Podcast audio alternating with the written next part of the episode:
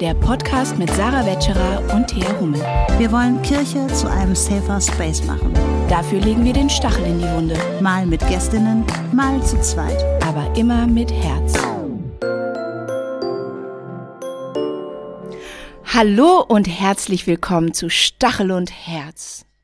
Ich hoffe, es geht euch gut. Wie geht's dir denn, Sarah? Hi, schön dich zu sehen. Hallo, schön dich zu sehen. Mir geht's gut und ich freue mich, ähm, ja, heute Abend mit dir eine Folge Stachel und Herz aufzunehmen. Ich freue mich, dass ihr alle eingeschaltet habt und wieder mit dabei seid und dass unsere HörerInnenzahlen stetig steigen. Das freut mich übrigens auch. Ja, wir sitzen hier zu später Stunde Per Zoom nehmen wir heute auf, heute mal nicht in Person. Das war letztens so schön, das müssen wir echt mal wieder bald machen. Aber Sarahs voller Terminkalender lässt es einfach nicht anders zu und so sind wir froh, dass wir jetzt einfach auf diese Art und Weise mal wieder eine Folge aufnehmen. Yes. Und Thea ist übrigens gerade auf Fortbildung. Ich bin auf Fortbildung. Hotelzimmer. Ich bin in meinem Hotelzimmer. mit allem. Mit ihrem ganzen Aufnahmestudio. Mit dem, mit dem, mit dem, mit dem vollen, mit vollem Gerät. Ich bin hier in einem Kurort. Das ist total schön hier. Und richtig gute Luft. Ähm, und ja, ich genau. habe heute bei dir gesehen, Salinen. Du warst heute an so Salinen. Ja, ja, ja. Richtig ein Kurort. Ja. Richtig tief eingeatmet, die ganzen, die ganzen guten, guten Lüftchen hier. Und genau, und das Hotel ist auch sehr schön und mein Hotelzimmer ist auch super ruhig, was toll ist für eine Podcastaufnahme, aber leider äh, ist das Gebläse von meinem Laptop so laut. Ich hoffe, ihr hört das nicht. Das stört vielleicht ein bisschen, aber ich habe hier zum Glück auch äh, diese tolle Schale, mit denen man äh, Nebengeräuschen so ein bisschen rausfiltern kann. Egal, genug, genug geredet über technische Sachen. Wichtig ist, ihr könnt unsere Stimme hören. Wichtig ist, ihr könnt unsere Message hören. Und auch sehr wichtig an dieser Stelle nochmal Werbung für unseren Live-Podcast beim Deutschen Evangelischen Kirchentag in Nürnberg. Sehr bald schon. Wann ist das nochmal? An dem Freitag des Kirchentags. Ja, nee, Datum. Moment. Das ist der 9. Juni 9, um 11 Uhr. 9. Juni um 11 Uhr vormittags in der Stadthalle in Fürth. Die Leute haben auch gehört, was ich gesagt habe. Aber es ist gut, dass du es nochmal wieder. Wenn ihr es doppelt hört, dann kommt ihr vielleicht auch. Genau. Und dieser Podcast besteht ja daraus, dass ihr uns Fragen stellt und die könnt ihr ab sofort stellen bei telonym.me und dann slash Stachel und Herz. Wir ähm, verlinken das in den Show Notes. Es wird so sein, dass wir eure Fragen vorlesen werden und ähm, Thea und ich jeweils eine Minute Zeit haben, auf diese Fragen zu reagieren und zu antworten. Und ähm, ihr, wenn ihr live kommt, dann ähm, könnt ihr im Saal auch noch Fragen stellen. Und die kreativste Frage im Saal, die uns gestellt wird, die bekommt einen Preis und wir haben eine super Jury, die darüber entscheiden wird. Und ähm, wir haben eine Jury? Ja. Ja, sicher. Davon weiß ich noch gar nichts. Ich dachte, doch, wir sind die Jury. Du musst professioneller wirken. Ach so. Nein, Justin. Justin so. war doch. Ähm, an dieser Stelle Grüße gehen raus an Justin. Justin ist die Jury? Oder mit uns zusammen? Mit Julian. Ach so. Mit Julian. Ja. Julian, mit Julian und uns. Julian ist übrigens genau. der, der Mann hinter dem Podcast. Julian ist ohne unser den hier Producer. nichts laufen würde. Yes. Und genau, also es lohnt sich auch wirklich live dabei zu sein. Wenn ihr also äh, beim Kirchentag seid, ähm, merkt euch den Freitag um 11 Uhr in Fürth. Dann könnt ihr uns in echt sehen. Und auch, ähm, ja, mitmachen. Und vielleicht sogar was gewinnen was Fantastisches. Es gibt nämlich ein Stachel- und Herz-T-Shirt. Ich sag's jetzt einfach so. Was? Nein, verrat es doch noch ja, nicht. Also es gibt so ein richtiges, nein, es gibt so ein richtiges Paket. Da, ja, es gibt mehrere Sachen. Ja, und in diesem Paket, ja natürlich gibt's noch mehrere ein Sachen. Ein exklusives T-Shirt, nicht irgendein massenproduziertes, was auch immer, ein exklusives. Nein. Fairtrade, alles. Also es ist, ähm, es ist wunderschön, kann ich euch schon mal sagen. Wir haben vor zwei Und Tagen, wir freuen uns auf euch. jetzt vor, vor ein paar Tagen das Design gesehen. Das wird richtig schön. Ja. Und äh, da wir ja jetzt einen Fan-Account haben, Stachis mit Herz, folgt diesem Account, ähm, fühlen wir uns jetzt auch richtig gut vorbereitet auf den Kirchentag und auf euch. Wir fühlen uns richtig fame. Ja, wir, also sagen wir mal so, wir haben zumindest nicht mehr Angst, dass niemand kommt. Also ich noch ein bisschen mehr als Thea. Sarah, boah, Leute, bitte kommt zu diesem Podcast, weil die Sarah macht mich die ganze Zeit verrückt, dass keiner kommt und wir dann hinterher mit zehn Leutchen sitzen und die Hälfte davon sind wir und Justin und Julian. Also bitte kommt. Bitte kommt, das darf sich nicht bewahrheiten, diese Befürchtung von Sarah, dass da kein Mensch hinkommt. Deswegen verschenken wir alles, was wir haben, um uns dahin zu locken. Es ist eine Ja, einmalige, also. Gele einmalige Gelegenheit, Leute. Genau. Ja, So. Wollen wir jetzt mal ein bisschen. so viel der Vorrede. Jetzt äh, wollen wir zum Stachel kommen? Ja. Der Stachel der Woche. Du hast den Stachel heute mitgebracht, richtig? Ich habe den Stachel aus Leipzig mitgebracht heute. Genau. Ähm, da muss ich jetzt reden, ne? Das fällt Wenn mir du nicht möchtest. so leicht. Ja, ich weiß, ich bin auch. Mir fällt es auch nicht leicht und ich war gar nicht da, weißt du? Ich, ich war echt, ich hab, ich hatte echt ein bisschen Bammel vor, vor diesem Gespräch. Ich meine, wir haben drüber gesprochen, wir haben, ich war, ich war, du hast mir alles erzählt und so und das hat mich, ähm, ja, da schon so bewegt und jetzt drehen wir noch mal so darüber. Ich bin echt erstaunt, dass du gesagt hast, ich will darüber erzählen und ich finde das richtig mutig von dir. Danke. Ich ähm, tatsächlich, ich weiß gar nicht, ob ich dir das erzählt habe oder ob ich dir, ich habe das ja einmal am Tag danach alles aufgeschrieben, was passiert ist. Also um das auch für ähm, die VEM als Arbeitgeberin einmal festzuhalten und auch für mich, damit ich da auch das direkt danach nochmal aufgeschrieben hatte, damit ich es halt nicht auch vergesse Mhm. oder auch ähm, in meiner Erinnerung das falsch behalte oder irgendwie vielleicht auch verdränge oder so. Deswegen habe ich es ja direkt danach aufgeschrieben und ich glaube, ich habe dir einen Screenshot dessen geschickt, weil das habe ich so meinen nächsten Leuten äh, geschickt, weil ich das Ja. eben nicht alles immer erzählen wollte. Ja. So. Und ähm, ja, deswegen ist das was ganz Besonderes sowieso heute hier, dass ich das nochmal erzähle, weil ähm, es mir auch einfach total wichtig ist, weil ähm, ich es selber erzählen möchte und ähm, weil ich glaube, dass viel darüber auch spekuliert wird und wurde und es viele Menschen, also es gibt erstmal unglaublich viel Solidarität, ja.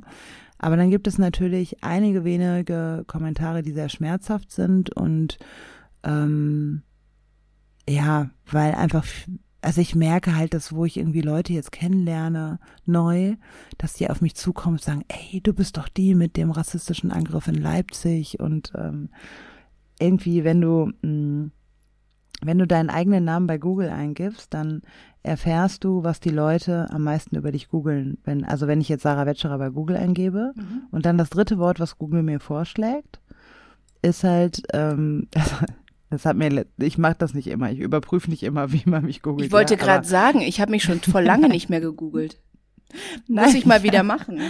Nein, das hat mir letztens jemand erzählt, ähm, dass das meiste, was über ihn gegoogelt wird, das und das ist. Und da habe ich gesagt, ich so, hä, wie, wie findet man das denn raus? Und dann hat er mir diesen Tipp gegeben und dann habe ich das mal bei mir gemacht und bei mir kommt halt Sarah Wetscherer und dann kommt entweder Angriff oder Leipzig und ähm, ja, deswegen äh, habe ich gesehen, okay, das ist wohl das, worüber ich gerade so bekannt bin anscheinend und worüber ich ja auch irgendwie ja sehr viel Solidaritätsbekundungen öffentlich auch erhalten habe und äh, plötzlich mehr FollowerInnen bei Instagram hatte und einfach eine hohe Aufmerksamkeit darauf war, was ja auch gut ist. Aber gerade deswegen dachte ich mir, okay, ähm, ich erzähle das nochmal. Also, für die, die nicht wissen, was passiert ist oder nur ähm, so ein bisschen wissen oder so. Ähm, es gab eine Lesung in Leipzig und ähm, eigentlich sollte es Donnerstag eine Lesung in Leipzig geben und freitags eine Lesung in Halle-Saale. Und ähm, in Halle-Saale gab es schon Monate vorher halt, äh, ja, mh, es gab Veranstalt geplante Veranstaltungen von Menschen, die sich ähm, rechts geäußert hatten, die dann doch abgesagt wurden. Und dann aber irgendwie war das auf jeden Fall ein Thema und dann spielten da auch eben auch rechte Stimmen eine Rolle. Und ähm, ich wurde auf jeden Fall von Halle darüber informiert. Ähm, und ich hatte kein gutes Gefühl dabei und habe mich äh, nochmal beraten lassen und ähm, habe dann entschieden, die Lesung in Halle abzusagen. Ähm, und habe darüber auch die VeranstalterInnen in Leipzig informiert und die VeranstalterInnen in Leipzig haben daraufhin eine Security-Firma für die Lesung in Leipzig engagiert. Von sich aus. Mhm. Und da dachte ich zuerst so, oh krass, erste Mal mit Security. Ich hatte schon mal auch von Tupoka Ogette gehört, dass sie auch Security hatte und so. Ähm, ja, auch bei einer Lesung, bei der ähm, äh, wir auch mit ein paar Leuten waren in Oberhausen, hatte sie Security dabei und hatte das auch bei Instagram gepostet und so. Und also das Thema war mir dadurch nicht ganz unbekannt, aber ich dachte irgendwie auch so, oh, krass. Ähm, und letztendlich war es die erste Lesung von mir, wo es Security gab. Und Gott sei Dank waren sie da, weil die eben auch einschreiten mussten. Mhm. Denn ähm, es gab einen Mann bei der Lesung, also in der Kirche waren ja so 70, 80 Leute bei der Lesung und ähm, dann gab es einen Mann, der schon durch merkwürdige Fragen aufgefallen ist. Äh, der eine Security-Mann hat sich auch direkt hinter ihn gesetzt also hatte ihn die ganze Zeit auch im Blick. Und es waren vor allem Fragen ähm, zur Kinderbibel. Und es ging vor allem so in die Richtung, äh, ob wir da nicht eine Ideologie in kleine Kinder hineinpflanzen und äh, das nicht gefährlich ist. Und diese Fragen gingen irgendwie ja, die ganze Zeit so in diese Richtung und dieser Typ war sehr, sehr aufgeregt. Der hat sich seine Fragen aufgeschrieben und dann hatte ich ihn akustisch nicht verstanden, weil in der Kirche halt es nun mal und so. Und dann hat er es beim Wiederholen auch komplett abgelesen und war sehr nervös, hat gezittert, war sehr nervös, also war, war schon irgendwie komisch. Aber, also, hm, das soll jetzt nicht so komisch klingen, aber in der Kirche sind ja öfter mal auch komische Menschen und das ist auch gut, dass manche Menschen, bei denen man ein komisches Bauchgefühl hat, auch in der Kirche einen Ort haben, in dem sie Raum haben und gehört werden und so. Ähm, und ich das noch nicht so, ich habe das nicht so böswillig eingestuft, was mich auch im Nachhinein nachdenklich macht, ja. Ähm, ja, also, er ist schon aufgefallen während der Lesung. Dann war die Lesung vorbei und ähm, die Veranstalterin stand mit mir vorne, ähm, hat sich bei mir bedankt und er ist aufgestanden, hatte irgendwie eine größere Sport- oder Reisetasche dabei und hat da einen Blumenstrauß rausgeholt und ist mit diesem Blumenstrauß nach vorne gegangen und stand halt vor dem äh, vor dem Bühnenraum, vor dem Altar, so. Und der Security stand direkt hinter ihm. Und der stand da, war sehr nervös und hatte auch seine Jacke ausgezogen und hatte unter der Jacke so einen orangenen Anzug an, ja. Ähm, der war relativ groß, der Typ, vielleicht das nochmal, dann war der vielleicht so Mitte 50 ähm, äh, und hatte eine schwarze Brille auf, so dass die ganze Zeit hatte, das war ja abends und dunkel und er hatte so eine schwarze Sonnenbrille auf, dass niemand seine Augen sehen konnte, ja. Und stand dann halt mit diesem orangenen Anzug und den Blumen vor der Brust ähm, und der schwarzen Sonnenbrille vorne und hat sehr doll gezittert und war sehr aufgeregt. Und ähm, die Moderatorin Fanny ähm, hatte mir dann ein Geschenk überreicht und sich bei mir bedankt und so. Und dann stand er da und guckte so. Und ähm, ich bin dann immer, da kann ich mich noch dran erinnern, ich bin dann immer so ein Meter zu ihm und dann, also irgendwie so einen Schritt auf ihn zu und wieder zurück, weil ich so dachte, ich finde ich habe ein ganz komisches Bauchgefühl, diese Blumen anzunehmen. Und aber dachte mir, ich muss höflich sein. Vielleicht hat er ja seine Meinung geändert. Mhm. Und ähm, vielleicht will er sich jetzt bei mir bedanken und äh, hat eingesehen, dass seine Fragen wirklich verletzend waren. So ein Versöhnungszeichen mit, so. mit den Blumen, meinst du? Genau. Was ja im Nachhinein völlig absurd ist, weil die Blumen hatte er vorher schon dabei. Ja, ja. Mhm. Und trotzdem habe ich gedacht, na ja, ich muss aber auch höflich zu ihm sein, weil er hat Blumen und Blumen sind gut gemeint. Deswegen bin ich immer so einen Schritt auf ihn zu und dann doch wieder zurück und und habe ihm nicht so richtig signalisiert, er darf hochkommen und und so und war sehr sehr zögerlich, ja. Der Security-Mann hat mir im Nachhinein auch gesagt, das hat er die ganze Zeit an mir gesehen. Naja, jedenfalls ist er dann hoch auf die Bühne und schrie in die Kirche, Jesu, äh, Judas hat Jesus mit einem Kuss verraten, ich möchte das auch ausprobieren und kam auf mich zu, nahm den Blumenstrauß von der Brust weg und äh, wollte mich küssen und war so wirklich ein paar Zentimeter von meinem Gesicht entfernt und dann hat der Security-Mann ihn gegriffen und dann gab es eine Rangelei und dann äh, hat er die Blumen zu mir geschmissen und ähm, und wurde dann von den Securities auch äh, gewaltsam auch halt entfernt und aus der Kirche geworfen. Boah. Und man, also, und jetzt gibt es so viele Gedanken in meinem Kopf dazu, ja. Also erstmal fand ich total krass, dass ich in der Schockstarre war und gar nichts gemacht habe und alle anderen in diesem Kirchraum auch. Das heißt, hätte es diesen Security nicht gegeben, niemand konnte reagieren, weil alle so schockiert waren darüber, von diesem ganzen Szenario. Weil der das so geschrien hat. Genau. Und dann, ähm, ja, oder laut gesprochen. Also, jedenfalls war das ja irgendwie ziemlich scary, so. Mhm. Ich kann gar nicht mehr jetzt sagen, ob er geschrien oder laut gesprochen oder wie laut das war Ja, oder so, aber trotzdem. es war ja total scary und auf seinem orangenen Anzug stand halt hinten drauf God first, also Gott zuerst. Und vorne, und das habe ich nicht gesehen, als er die Blumen weggenommen hat, stand vorne I'll make Germany great again. Boah. Und ähm, also auch so selbst irgendwie beklebt oder beschrieben oder so, ja. Ähm, und das Krasse finde ich irgendwie, dass alle Menschen inklusive mir so schockiert waren, dass niemand was gemacht hat und ich mich natürlich frage, was wäre passiert, wenn Security nicht da gewesen wäre. Ähm, und er hatte halt so eine Reisetasche bei und hat da Blumen rausgeholt. Was hat er denn noch mit dabei gehabt? So, Ja. weißt du? Also Ja. Oder hat er noch eine Tasche gehabt? Was hatte er? Also, da der dann halt rausgeschmissen worden ist und so philosophiere ich, also, oder fantasiere ich mir natürlich auch vielleicht noch was Schlimmeres aus, was gar nicht da war. Ähm, Aber da hätte ja sonst was rein, drin sein können in der Tasche. ja, vielleicht hat er auch noch was in der Hosentasche Mhm. gehabt oder so. Und ähm, was war eigentlich sein, so was, was hat er geplant nach diesem Kuss oder so? Mhm. Was, keine Ahnung. Sind halt so Gedanken. Und dann frage ich mich, und das hat der Security hinterher auch zu mir gesagt, er hat gesagt, na, wir haben ja vorher vereinbart, wenn ich mich unwohl fühle, soll ich ein Signal geben. Und ich habe kein Signal gegeben, sondern ich habe so, äh, bin, habe ja immer so gezögert. Mhm. Und dann frage ich mich auch so im Nachhinein, was ist eigentlich, wie tief steckt eigentlich in mir drin, meine eigene Grenzen nicht zu wahren, auf Kosten anderer, damit andere sich nicht schlecht fühlen. Hm.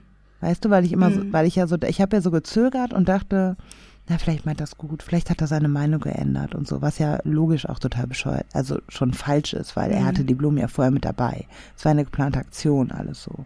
Und all das habe ich ausgeblendet, weil ich dachte, wenn jemand nett zu mir, wenn jemand mir in einer Kirche Blumen geben will, muss ich nett sein.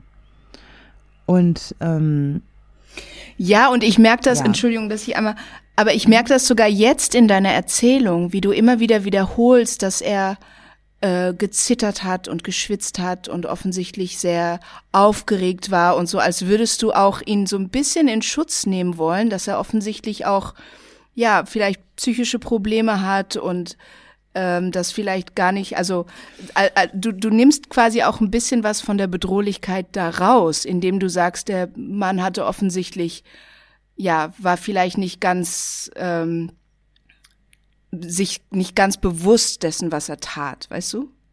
Obwohl, nee, das meine ich gar nicht. Also, das will ich damit tatsächlich nicht sagen. Gut, dass du das sagst, dass man das denken könnte. Ähm, ich finde, das Zittern hätte die ganze Zeit ein Zeichen dafür sein, sein müssen, dass er so aufgeregt ist, dass irgendwas noch geplant ist. Also, ich finde, dass dieses Zittern ähm, wirkte die ganze Zeit eigentlich sehr, sehr bedrohlich. Okay. Ähm, und naja, das Ganze ist ja irgendwie noch weitergegangen.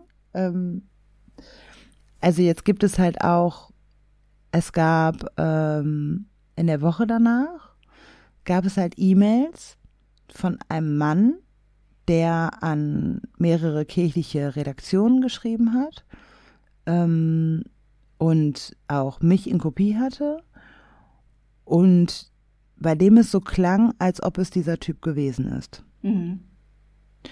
Und der schreibt unter einem gewissen Namen.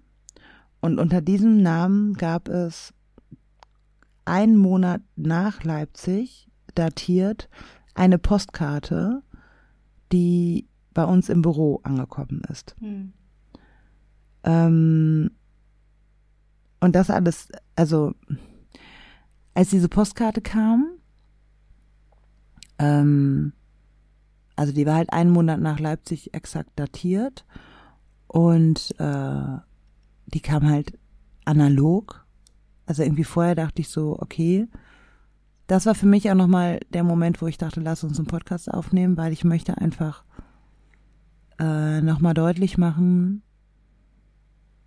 wie bedrohlich das auch heute noch auf mich wirkt und auch anscheinend ist, ähm, dass da irgendjemand ist, der nicht locker lässt. Mhm. Ich meine, natürlich kannst du die Adresse unseres Büros, ja, die kannst du innerhalb von anderthalb Sekunden googeln. Das, kann, das, das ist keine Schwierigkeit. Aber dass trotzdem so eine analoge Postkarte ins Büro kommt und weißt du, Ende nach meinem Urlaub, da saßt du mit mir im Büro und hast gespürt, dass ich irgendwie so zögerlich bin, Post aufzumachen. Beziehungsweise ich habe irgendwie gesagt, dass ich immer Angst habe, wenn ich Post aufmache, dass irgendwelche Hassnachrichten da sind und Mhm. so. Und da war ich vor Leipzig auch abgeklärter äh, mit. Und nach Leipzig hatte ich Angst, Briefumschläge zu öffnen, Mhm. weil ich halt auch öfter mal Briefe bekomme von Menschen, die sich über das, was ich öffentlich sage, beschweren und so und mir auch schon äh, Mühlstein um Hals gewünscht haben und äh, mir die Hölle an den Hals gewünscht haben und so weiter. Aber das konnte ich irgendwie besser wegstecken. Jetzt war es so, dass ich vorher schon Angst hatte, Briefumschläge zu öffnen. Ja, weiß ich auch nicht, ob ich direkt gedacht hatte, das könnte der sein oder ob ich gedacht hatte, ich kann es einfach nicht mehr so gut wegstecken. So, Mhm. ich habe halt in Leipzig ist halt auch in mir was kaputt gegangen, was was mir irgendwie niemand mehr so, glaube ich, zurückgeben kann, zumindest ein Stück weit nicht. Ja. Ähm, und dann weiß ich noch, dass du mit mir nach meinem Urlaub im Büro saßt und für mich die Post geöffnet hast. War so, das war so ein toller Freundin-Dienst. weil Ich dachte, boah, Thea macht jetzt gar keinen Hehl darum. Die sitzt einfach hier und öffnet meine Post für mich, so, weil sie spürt und ich gesagt habe, ich habe so Angst davor. Und dann macht sie das einfach, den ganzen Stapel mal eben öffnen und durchgehen und lesen und ähm, und quasi so ein Vorcheck-up so machen. Und das war einfach so schön. Und, was Und, ich da auch ähm, total schön fand, da waren auch ein paar Briefe dabei, die sich auf Leipzig bezogen haben. Und es waren halt alles total schöne Botschaften von Menschen, die gesagt haben, wie schockiert sie waren, wie schrecklich sie das finden und wie sehr sie dir alles Gute wünschen. Und äh, die gesagt haben, wie wie gut du ihnen auch tust mit deinem Buch und und äh, und mit deiner Botschaft. Und ei, ei, einer hat dir glaube ich sogar ein Gedichtband oder ein Gebet, ein Buch mit Gebeten geschickt.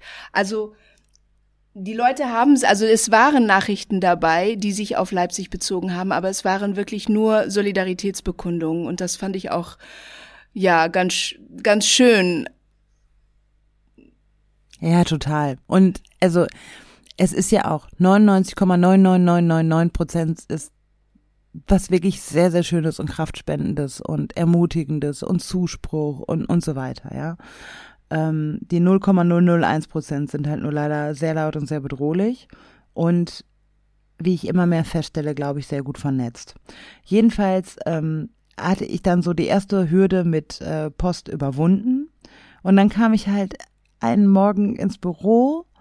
Ähm, das war ja auch erst letzte Woche. Und es war so unverhofft, ach, da liegt eine Postkarte. Ähm, und äh, ja, dann stand da dieser Name drunter. Und auch sehr wirres und komisches Zeug drin. So. Also, und ähm, ja, das war einfach nochmal so sechs Wochen später ein Hallo, ich bin noch da. Mhm. Und ähm, vorher dachte ich immer, weißt du, ja, der ist halt nur in Leipzig, so, also ist weit weg, war, war vielleicht auch Zufall, der hat es nicht so auf meine Person abgesehen. Und jetzt dachte ich, ja krass, er ist irgendwie übrigens ziemlich weit weg gewesen, von wo er die Postkarte geschrieben hat. Und selbst da denkt er an mich und schickt mir eine Postkarte. Mhm. So, also ja, das ist irgendwie auch alles nochmal so krass. Alles liegt auch bei der Polizei übrigens, wurden Anzeigen gestellt von ähm, ähm, den VeranstalterInnen in Leipzig, von mir in Essen. Meine Erfahrung bei der Polizei war auch nicht gut. Ähm, also was heißt auch, in Leipzig war das okay. Ähm, bei mir in Essen war das echt so, ich wurde nicht gut behandelt, es wurde sehr relativiert. Ähm, ich äh, musste sehr dafür einstehen, auf mein Recht bestehen, eine Anzeige stellen zu können. Und auch das war so eine Erfahrung, wo ich dachte, krass, weißt du, ich bin, ich bin muttersprachlich. Ich bin akademisch. Ich bin Rassismusexpertin. Ich kann, ich habe dafür nicht nur ein Empfinden, ich habe dafür Worte. Ich weiß, was ich sagen mhm. muss, damit ich zu meinem Recht komme. Ähm, ich hatte eine Freundin dabei, ähm, weil ich nicht alleine gehen wollte und so. Also ähm, und ich musste trotzdem richtig drauf beharren, ja, und musste, hab mich richtig mies danach gefühlt. Und ähm, wo ich sagte, krass, wie viele Menschen gehen an den Punkt einfach und stellen keine Anzeige. Und es wird nicht aktenkundig, was an Rassismus passiert in Deutschland. Und das finde ich halt und so krass, ne? Also, dass die Polizei diese Bedrohung auch nicht offensichtlich nicht ernst nimmt oder oft nicht ernst nimmt oder so mhm. ähnliche Bedrohungen, ne? Also, dass POC, die in der Öffentlichkeit stehen, und dem ausgesetzt sind, dass ihnen dann vorgeworfen wird zu übertreiben oder dass sie diese Botschaften vielleicht nur falsch verstehen oder nur Aufmerksamkeit wollen, wird ihnen vorgeworfen. Und wie du schon sagst, die Gefahr wird relativiert. Und noch schlimmer, die Menschen, die euch einschüchtern wollen, die fühlen sich bestätigt. Mhm.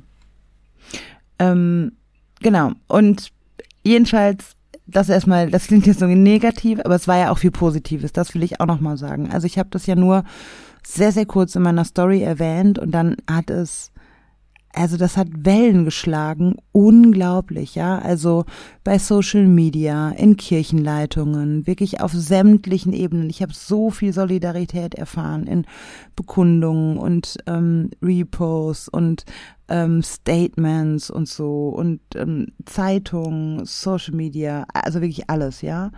Äh, Blumen geschickt gekriegt und ähm, äh, ganz, ganz liebevolle Nachrichten. So viel, dass ich gar nicht mehr drauf also ich wurde so überflutet damit, dass ich mich ähm, gar nicht mehr einzeln so richtig bedanken konnte, weil es einfach so viel war. Und äh, auch von der äh, VM, unserer Arbeitgeberin, war es einfach so unglaublich wertschätzend, so liebevoll, so rückenstärkend. Ähm, und ich habe einmal mehr gedacht, boah, zum Glück arbeite ich hier und nirgendwo sonst. Also es war wirklich, es wurde auch ja direkt dann ähm, der Berufsgenossenschaft gemeldet und so weiter. Es, also ich habe ähm, äh, habe auch äh, psychologische Beratung ähm, in Anspruch genommen, beziehungsweise ja doch erste Gespräche jetzt auch geführt, um das auch abzuchecken, weil ich ja auch, weil das ja auch ein Schock war und eine traumatische Erfahrung und so weiter. Dann ähm, hat die VM dann auch beschlossen, dass ich ähm, ab jetzt nur noch Lesungen mit Security-Firmen mache und ähm, ja, um meine Sicherheit einfach zu gewähren und so. Und nichts wurde relativiert. Und das war einfach ähm, total gut ähm, und total ermutigend. Und dennoch ist es halt echt was, das ähm, ja, dass da was irgendwie, dass mir was genommen worden ist, weißt du? Also es war total gut, dass ich danach erstmal Urlaub hatte und ähm, vieles erstmal sacken lassen konnte, zur Ruhe kommen lassen. Ähm, aber es war auch total krass, mehr selber auch körperlich zu spüren, wie lange brauche ich eigentlich auch im Urlaub, um überhaupt runterzukommen und so. Und ähm, ähm, ich habe ja auch, genau, das war auch nochmal irgendwie, ich durfte, oder durfte nicht, war überhaupt gar kein Thema, dass ich die beiden Lesungen in der Woche danach auch erstmal absage und so. Ich habe ja in Leipzig selber am nächsten Tag noch einen Seminartag durchgezogen. Ne? Also ich irgendwie so, dachte, er macht, und der war auch richtig gut. Und es war irgendwie auch versöhnlich mit Leipzig, also, weil ich so da auch spürt, da waren so viele tolle Menschen bei diesem Seminar am nächsten Tag aus Leipzig. Und das war für mich irgendwie auch nochmal mit so einem versöhnlichen Gefühl aus Leipzig dann wegzufahren, okay, es gibt auch echt viele tolle Menschen hier, die was verändern wollen und da sind und ähm, auch nichts relativiert haben. Und ja, so, dafür war es irgendwie gut, aber auf mich selber gesehen dachte ich irgendwie auch nochmal, krass, ey, wie wenig habe ich eigentlich auf mich geachtet, auch dieses Seminar noch so mhm. durchgeführt zu haben.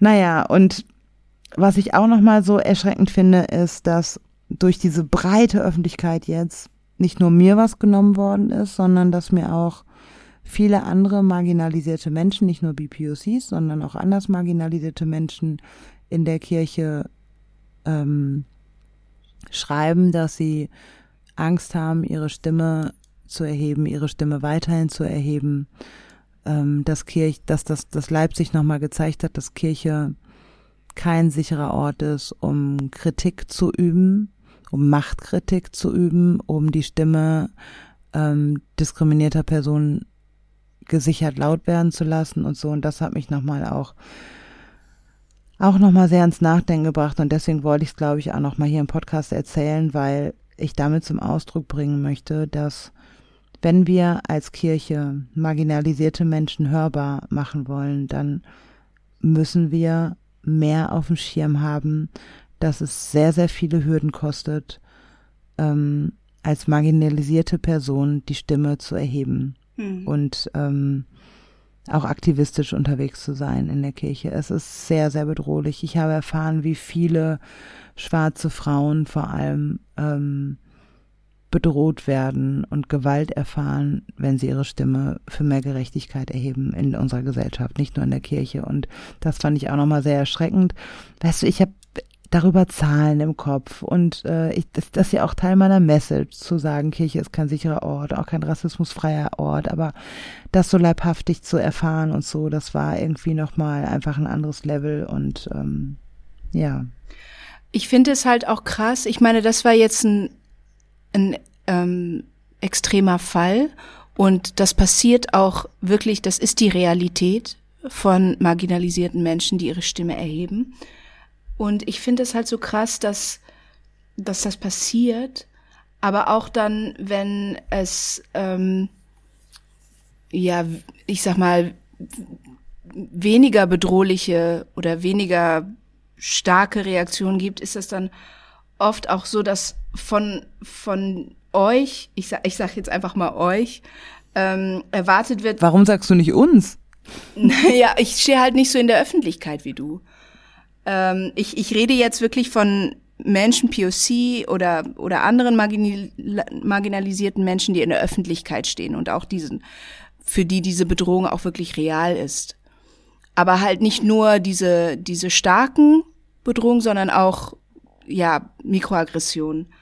Ähm, aber halt in der Öffentlichkeit, ne? Also dass gleichzeitig erwartet wird von euch, dass ihr besonders stark seid, dass ihr das alles auf euch nehmen müsst, weil ihr mit euren Botschaften die Menschen so aus aufwühlt, dass sie nicht gar nicht anders können, als so emotional zu reagieren. Ja, also ihr seid schuld, dass die Menschen so reagieren, ähm, weil sie ja nicht agieren, sondern nur reagieren auf eure Agitation. Also ne, wenn die Dinge bloß so bleiben könnten, wie sie waren, also weiterhin die schöne weiße Kinderbibel und wenn der, wenn der Status quo nicht so in Frage gestellt würde, weißt du, dann, dann würde der Frieden bewahrt und ihr fordert so viel von den Menschen und forciert einen Wandel, der mehr Zeit braucht und dann stehen mal wieder diejenigen im Mittelpunkt, die vom System profitieren. Ihre Bedürfnisse, ihre Komfortzone, ihr Seelenfrieden wird übergeordnet. Und ähm, ich glaube, das ist dann auch nochmal wichtig, dass die Menschen sehen, dass das eben nicht nur in einem kleinen Rahmen passiert, sondern dass diese Bedrohung wirklich real ist. Und dass der, dass Kirche ein Ort, der, wie du schon sagtest, ähm, eigentlich ein, ein Ort sein sollte, wo alle sich willkommen fühlen und wo alle auch ihre Meinung sagen dürfen und wo, wo keiner ausgegrenzt wird, dann vielleicht auch zu einem, deswegen auch zu einem Ort werden kann, wo eben nicht alle sicher sind und sich nicht alle sicher fühlen zurecht. Ähm, und mhm. ähm, das ist auch das, was ich, was mich so so bewegt bei der ganzen Sache, dass so diese Doppelbelastung einerseits durch diese wirklich reale Bedrohung und dann in diesem Fall zum Glück so, dass die meisten Leute wirklich sehr verständnisvoll und sind und auf deiner Seite sind und, und da nichts relativieren oder auch nicht, ja, dir nicht vorwerfen, irgendwas zu übertreiben. Aber halt häufig dann doch, wenn es so extreme, also wenn es so starke Reaktionen gibt auf dich, ne, dann ist es dann häufig doch so, dass gesagt wird, ja, ach, du musst halt verstehen, ne, wenn du, wenn du so extreme Sachen forderst, was ja nicht stimmt, ähm, dann gibt es halt extreme Reaktionen darauf. Und das finde ich irgendwie, also darüber habe ich auch nochmal so viel nachgedacht in den letzten Wochen, weil ich so dachte, wie krass ist eigentlich unsere Welt, dass Menschen, die, weißt du, ich will ja keinen Kampf. Ich will aber Ja, gar keinen Kampf eben, führen. genau. Ich will mehr Gerechtigkeit. Ich will mehr Gerechtigkeit in einer Bi in einer Kirche, die sich auf eine Bibel ähm, ähm, beruft, die von vorne bis hinten von einem Gerechtigkeitsdenken ähm, durchzogen ist, wo es darum geht, dass Gott immer an der Seite derer ist, die am Rande stehen, die befreit werden, die Befreiung im Mittelpunkt steht, die Gnade im Mittelpunkt steht. Jesus geht zu den Menschen, die marginalisiert werden. Ähm, wir reden und predigen von einer Liebe, die unser menschliches, menschliches Denken übersteigt und größer ist und über den Tod hinausgeht und so weiter, ja. Und eigentlich ist das ja, mehr Message habe ich eigentlich nicht. Richtig. Und in was für einer Welt leben wir, wenn wir diese Message mit Inhalt füllen, das deutlich machen und dann mit so viel Hass überflutet werden und dann da Menschen stehen und sagen, naja, muss doch nicht immer so. Ist halt auch, naja, hättest dir vorher überlegen müssen. Und ich selber mich ja auch frage, ja, scheiße, ich habe ein Buch rausgebracht, wo ähm, mein Gesicht vorne drauf ist. Mich erkennen manchmal Menschen, wenn ich an Bahnhöfen stehe, immer freundlich. Aber auch die, die mich hassen, erkennen mich ja. Ja. Und warum lebe ich eigentlich in einer Welt und auch in einer Kirche, in der ich genau das stark mache, woran wir doch alle glauben? Und dann wird, klar gibt es nur wenige, die Hass ausstrahlen, aber irgendwie wird dieser Hass auch nicht so, ich will nicht sagen, dass er nicht ernst genommen wird, weil natürlich wurde das ernst genommen. Deswegen gab es all diese Solidaritätsbekundungen. Aber ich frage mich auch ein bisschen, okay, was wird jetzt daraus? Füllen wir diese Solidaritätsbekundungen jetzt auch mit Inhalt? Wie kriegen wir es hin, dass all die Menschen, die jetzt Angst haben, ihre Stimme zu erheben, die zu ermutigen und zu sagen, wir brauchen euch, damit wir relevant bleiben in einer diversen und vielfältigen Gesellschaft. Wir brauchen diese Stimme. Wann checkt Kirche, dass Antirassismus und Antidiskriminierung nicht nur irgendwie so nice to have ist und nicht, äh, sondern dass unser ähm, Und dass Das hohle Phrasen auch nicht ausreichen, dass wirklich was passieren muss. Ja, ich glaube aber auch nicht, dass die Solidaritätsbekundung, das waren noch keine hohlen Phrasen, das möchte ich jetzt auch. Nein, nein, das da, wirklich- auf, in weiß Bezug auf das schätzen. Nice to Have. Weißt du, was ich meine? Ja, genau. Und aber das, ähm, also das Bewusstsein, das muss noch mehr geschärft werden und das darf nicht nach einem Monat vergessen werden, ähm, dass Rassismus etwas sehr Bedrohliches ist, dass ähm, auch andere Unterdrückungsmechanismen und Systeme, die in unserer Kirche wirken, wie das Patriarchat, Queerfeindlichkeit, Ableismus, ähm, andere Diskriminierungsformen, die sind wirkmächtig, die sind bedrohlich, die bringen Menschen zum Schweigen, weil sie Angst haben, dass wenn sie ihre Stimme erheben, wenn sie ihre Perspektive wirklich deutlich machen, dass sie dass sie das nicht aushalten können. Also von der verbalen Abwehr, aber jetzt auch von der wirklich ähm, erfahrbar gewordenen ähm, handgreiflichen Abwehr auch. Also von einer Gewalt, die wir nicht, die wir nicht einschätzen können zum Teil oder die wir nicht, die wir vorher nicht so ernst genommen haben oder so. Deswegen sind ja so viele auch geschockt, mich eingeschlossen, ja. Aber da auch nochmal zu sehen, wie tief steckt das alles ähm, in uns und wie wie verbreitet ist das in unseren Kirchen und unsere kirchlichen Räume sind keine Ausnahmen gegenüber dieser ganzen Gesellschaft. Und das heißt, wir brauchen jetzt wirklich auch, wir brauchen wir brauchen Schritte, um, um Sicherheit herzustellen. Wir brauchen Ansprechpersonen für marginalisierte Menschen. Wir brauchen Strategien. Wir brauchen rassismuskritische Organisationsentwicklung. Wir müssen uns bewusst machen, dass ein Schild irgendwie dass wir uns vor die Kirche hängen, wo irgendwie steht, hier sind alle willkommen oder gemeinsam gegen Ausgrenzung oder was weiß ich oder so. Das reicht nicht. Das müssen wir mit Inhalt füllen. Da muss was passieren, damit damit unsere Kirchen ein sicherer Raum sind, damit unsere Kirchen sich nicht selbst verraten an dem, was sie glauben und was sie predigen, damit das mit Inhalt gefüllt ist, damit das eben nicht leere Phrasen sind ähm, von Nächstenliebe und so. Und ähm, ja, und auch einen Gegenpol zu setzen, so. Weißt du, ich habe im, im Urlaub habe ich dann habe ich das Buch von Emilia Roark, ähm, Das Ende der Ehe für eine Revolution der Liebe gelesen, ja. Und auch da, das ist jetzt nicht innerhalb der Kirche, das ist ein Beispiel von außerhalb der Kirche. Ja, aber die Menschen reagieren vor allem über den Titel Das Ende der Ehe. Und äh, also den Untertitel für eine Revolution der Liebe, das wird schon ignoriert. Und Emilia Rock hat so viele gute Ansätze in dem Buch, ja. Und und kritisiert halt den Ist-Zustand und setzt sich gegen patriarchale Unterdrückung ein. Ich muss das nicht alles unterschreiben, was da drin steht. Ich muss das nicht alles genauso denken und so. Aber warum werden so welche Menschen mit so viel Hass konfrontiert und mit so viel Gegenwehr? Warum wird Menschen nicht erstmal zugehört, wenn sie von Utopien schreiben und davon träumen, von einer Welt, in der es Gerechtigkeit für alle gibt? In der sich niemand irgendwie klein fühlen muss, in dem niemand irgendwie leiden muss und Ungerechtigkeit und so weiter. Ja, das ist so, wo ich denke, hört doch erstmal zu, warum hören wir uns nicht erstmal zu? Warum führt das gleich zu so einer Spaltung und so? Weil auch sie geht ja nicht in Angriff. Also sie ist genauso vielleicht für manchen Geschmack zu extrem, aber ihre Message ist Gerechtigkeit. Und ähm, ja, das fand ich irgendwie auch nochmal so krass. Dem habe ich eigentlich nichts mehr hinzuzufügen. ich glaube. Ähm, Achso, ja. vielleicht eins noch. Oder was wolltest du? Nein, nein, du sag, sag du, wollt, ja. Was ich auch noch irgendwie krass fand, war, es war ja so eine riesengroße Öffentlichkeit. Und worüber ich mich ja auch noch Gedanken gemacht habe, das funktioniert halt, funktioniert halt über Schocknachrichten, mm. über Bad News. Mm. So ticken wir wohl irgendwie, ja, dass wir über sowas so aufmerksam werden. Aber wie schön wäre eine Welt, in der wir über Good News so viel Aufmerksamkeit kriegen. Weil mhm. das ist ja. doch letztendlich das, woran, wonach wir uns sehnen, ja.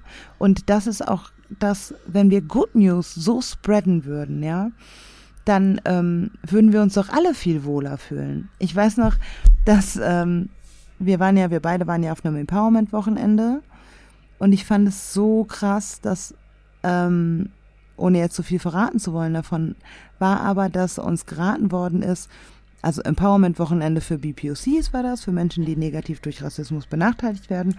Und ähm, da war so die News, also die, da war die, der, der Rat für die Pausen, verbindet euch nicht über, mhm. ähm, über schlechte ja. Dinge weil das so einfach ist, weil wir uns so sehr, so schnell darüber connecten, irgendwie auch, was ist da, was haben wir da Schlechtes erlebt, wo haben wir Rassismus erfahren und uns darüber zu verbinden, sondern versucht euch über gute Dinge zu verbinden. Und das war so wohltuend. Mhm. Und da dachte ich auch nochmal, wie würde Social Media ver, ver, ähm, verlaufen? Wie würden unsere Beziehungen verlaufen, wenn wir mehr darauf achten würden, uns über gute Dinge zu verbinden, weil wir so viel über Schlechtes reden, ja? Also, wenn wir schöne Dinge viel mehr miteinander teilen, das tut unserer Seele auch viel besser. Und dennoch tun wir das so selten. Und ähm, ja, das war auch nochmal irgendwie so ein Punkt, den ich jetzt nochmal kurz äh, erwähnen wollte, weil ich das einfach so schön finde, sich über gute Dinge zu verbinden und das irgendwie auch für mich nochmal, auch für meinen Alltag so erstrebenswert ist, weil ich verbinde mich auch sehr schnell über schlechte Dinge und ähm,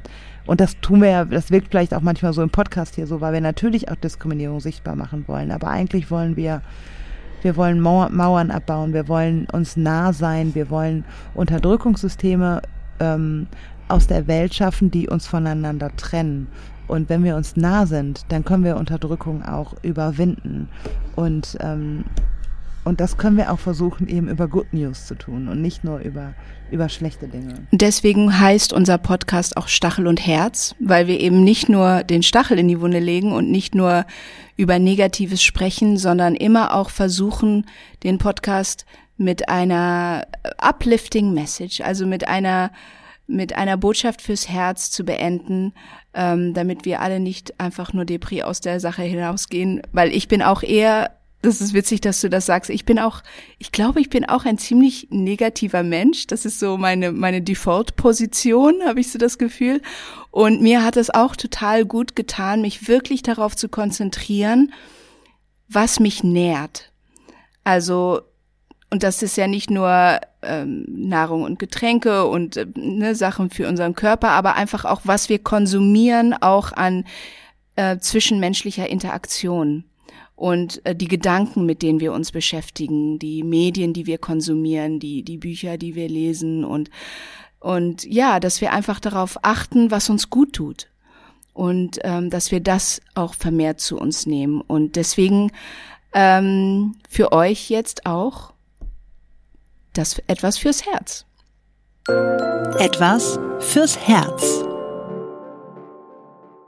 Ich glaube, du, ich, ich sollte zuerst gehen, weil ich mein Okay. weil ähm, ich glaube, du hast sowas richtig, sowas richtig ähm, inspirierendes, ne? Ach, das glaubst du immer und du hast auch immer. Ich habe auch was inspirierendes. Ja, siehst Aber du. vielleicht denkt man das nicht in erster, St- an erster Stelle, weil mein Zitat, was ich heute mitgebracht habe, ist von äh, Nicki Minaj. Kennst du, ne? Ja, okay, gut. Ich lese es zuerst auf Englisch vor und dann äh, lese ich es auch noch mal auf Deutsch. Äh, warte mal, ich muss mir das eben so. Also ein Zitat von der äh, Musikerin, Rapperin, Sängerin Nicki Minaj. You want to know what scares people? Success. When you don't make moves and when you don't climb up the ladder, everybody loves you because you're not competition. Also, übersetzt sagt sie, willst du wissen, was den Menschen Angst macht? Erfolg. Wenn du keine Fortschritte machst und die Leiter nicht hochkletterst, lieben dich alle, weil du keine Konkurrenz bist. Und ich glaube, ich, also irgendwie sprach dieses Zitat so zu mir in dieser Stelle, weil ich dachte, die Menschen, die, die so, die dir mit negativer Energie begegnen oder dich sogar hassen, die haben in Wirklichkeit Angst vor dir, weil sie die Wahrheit fürchten. Die Wahrheit, die die Normen stört, mit denen sie, es sich bequem gemacht haben. Die Wahrheit, die helfen könnte, eine neue Normalität zu schaffen und die unbekannt ist. Und das Unbekannte macht ihnen Angst.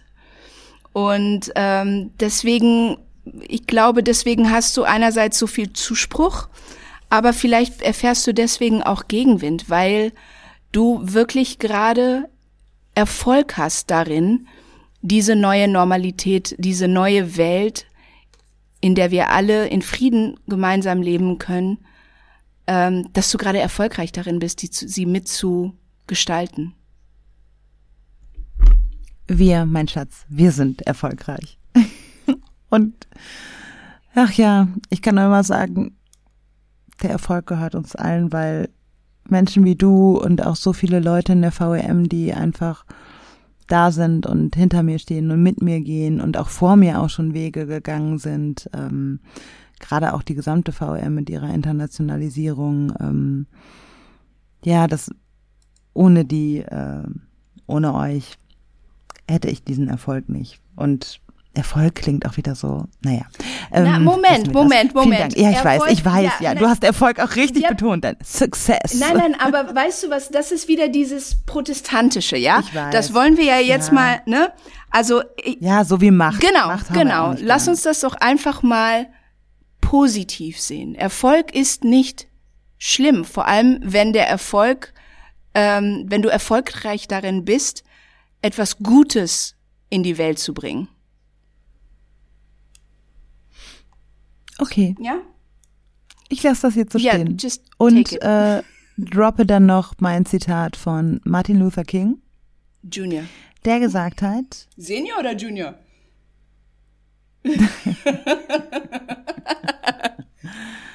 Mein Zitat von Martin Luther King Jr., der gesagt hat, Ungerechtigkeit an einem Ort ist eine Bedrohung für die Gerechtigkeit überall. Was immer einen direkt betrifft, betrifft indirekt alle. Da musste ich nach Leipzig sehr oft dran denken, dass ich dachte, das wurde nicht nur mir angetan, das wurde uns allen angetan. Und das fand ich auch tatsächlich an vielen Solidaritätsbekundungen, auch aus Leitungsebenen von Kirchen und auch von der VEM. Die VEM hat ein wunderschönes Statement dazu geschrieben. Ähm, er hat uns alle angegriffen. Ja. Und deswegen sollten wir jetzt auch alle, handeln. Weil es war ein Angriff an uns. Ähm, und damit meine ich nicht nur uns BPOC, uns als Kirche. Ja. Und deswegen sollten wir auch alle zum Kirchentag in den Live-Podcast von Stachel und Herz kommen. Am 9. am 9. Juni um 11 Uhr in der Stadthalle in Fürth. Ähm, Und, und zu unserem Hauptpodium, Rassismus und Kirche, ähm, am Samstag auf dem Kirchentag auf der Messe um 15 Uhr.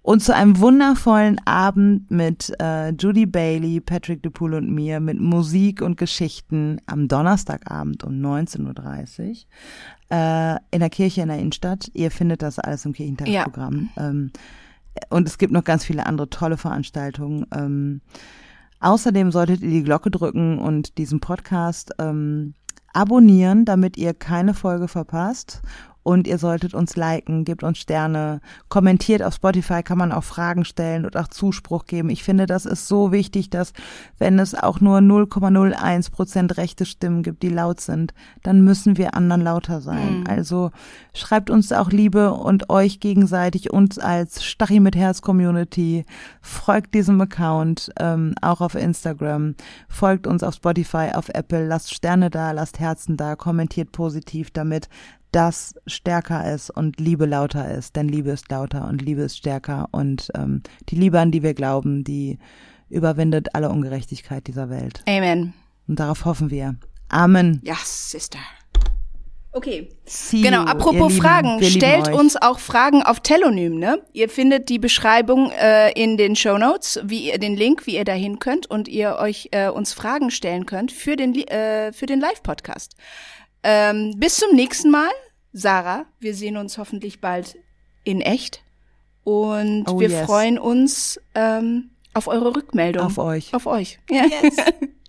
Danke fürs Hören, ihr Lieben. Danke, Thea, dass wir diese Folge aufgenommen haben. Ähm danke, dass du sich, dich so geöffnet gut. hast und danke, dass du so, so ehrlich und, und, und offen von dieser Geschichte erzählt hast und ich hoffe, dass du, dass dich das auch ein bisschen entlastet hat, jetzt auch darüber sprechen zu können ähm, in, ja, in dieser, in dieser Ausführlichkeit, ähm, dass das hoffentlich für dich nicht ähm, belastend, sondern entlastend war. Und ähm, ich, wir, wir alle schaffen diesen Raum. Wir alle haben diesen Raum geschaffen, in dem du dich hoffentlich wohlgefühlt hast, das mit uns zu teilen. Und ähm, dafür bin ich auch dankbar. Vielen Dank, dass du das mit uns geteilt hast. Und ich bin für dich dankbar, meine Liebe. Vielen Dank für diesen Raum. Auch euch. Ich bin auch für euch dankbar. Bis dann, bis zum nächsten Mal. Ciao. Ciao.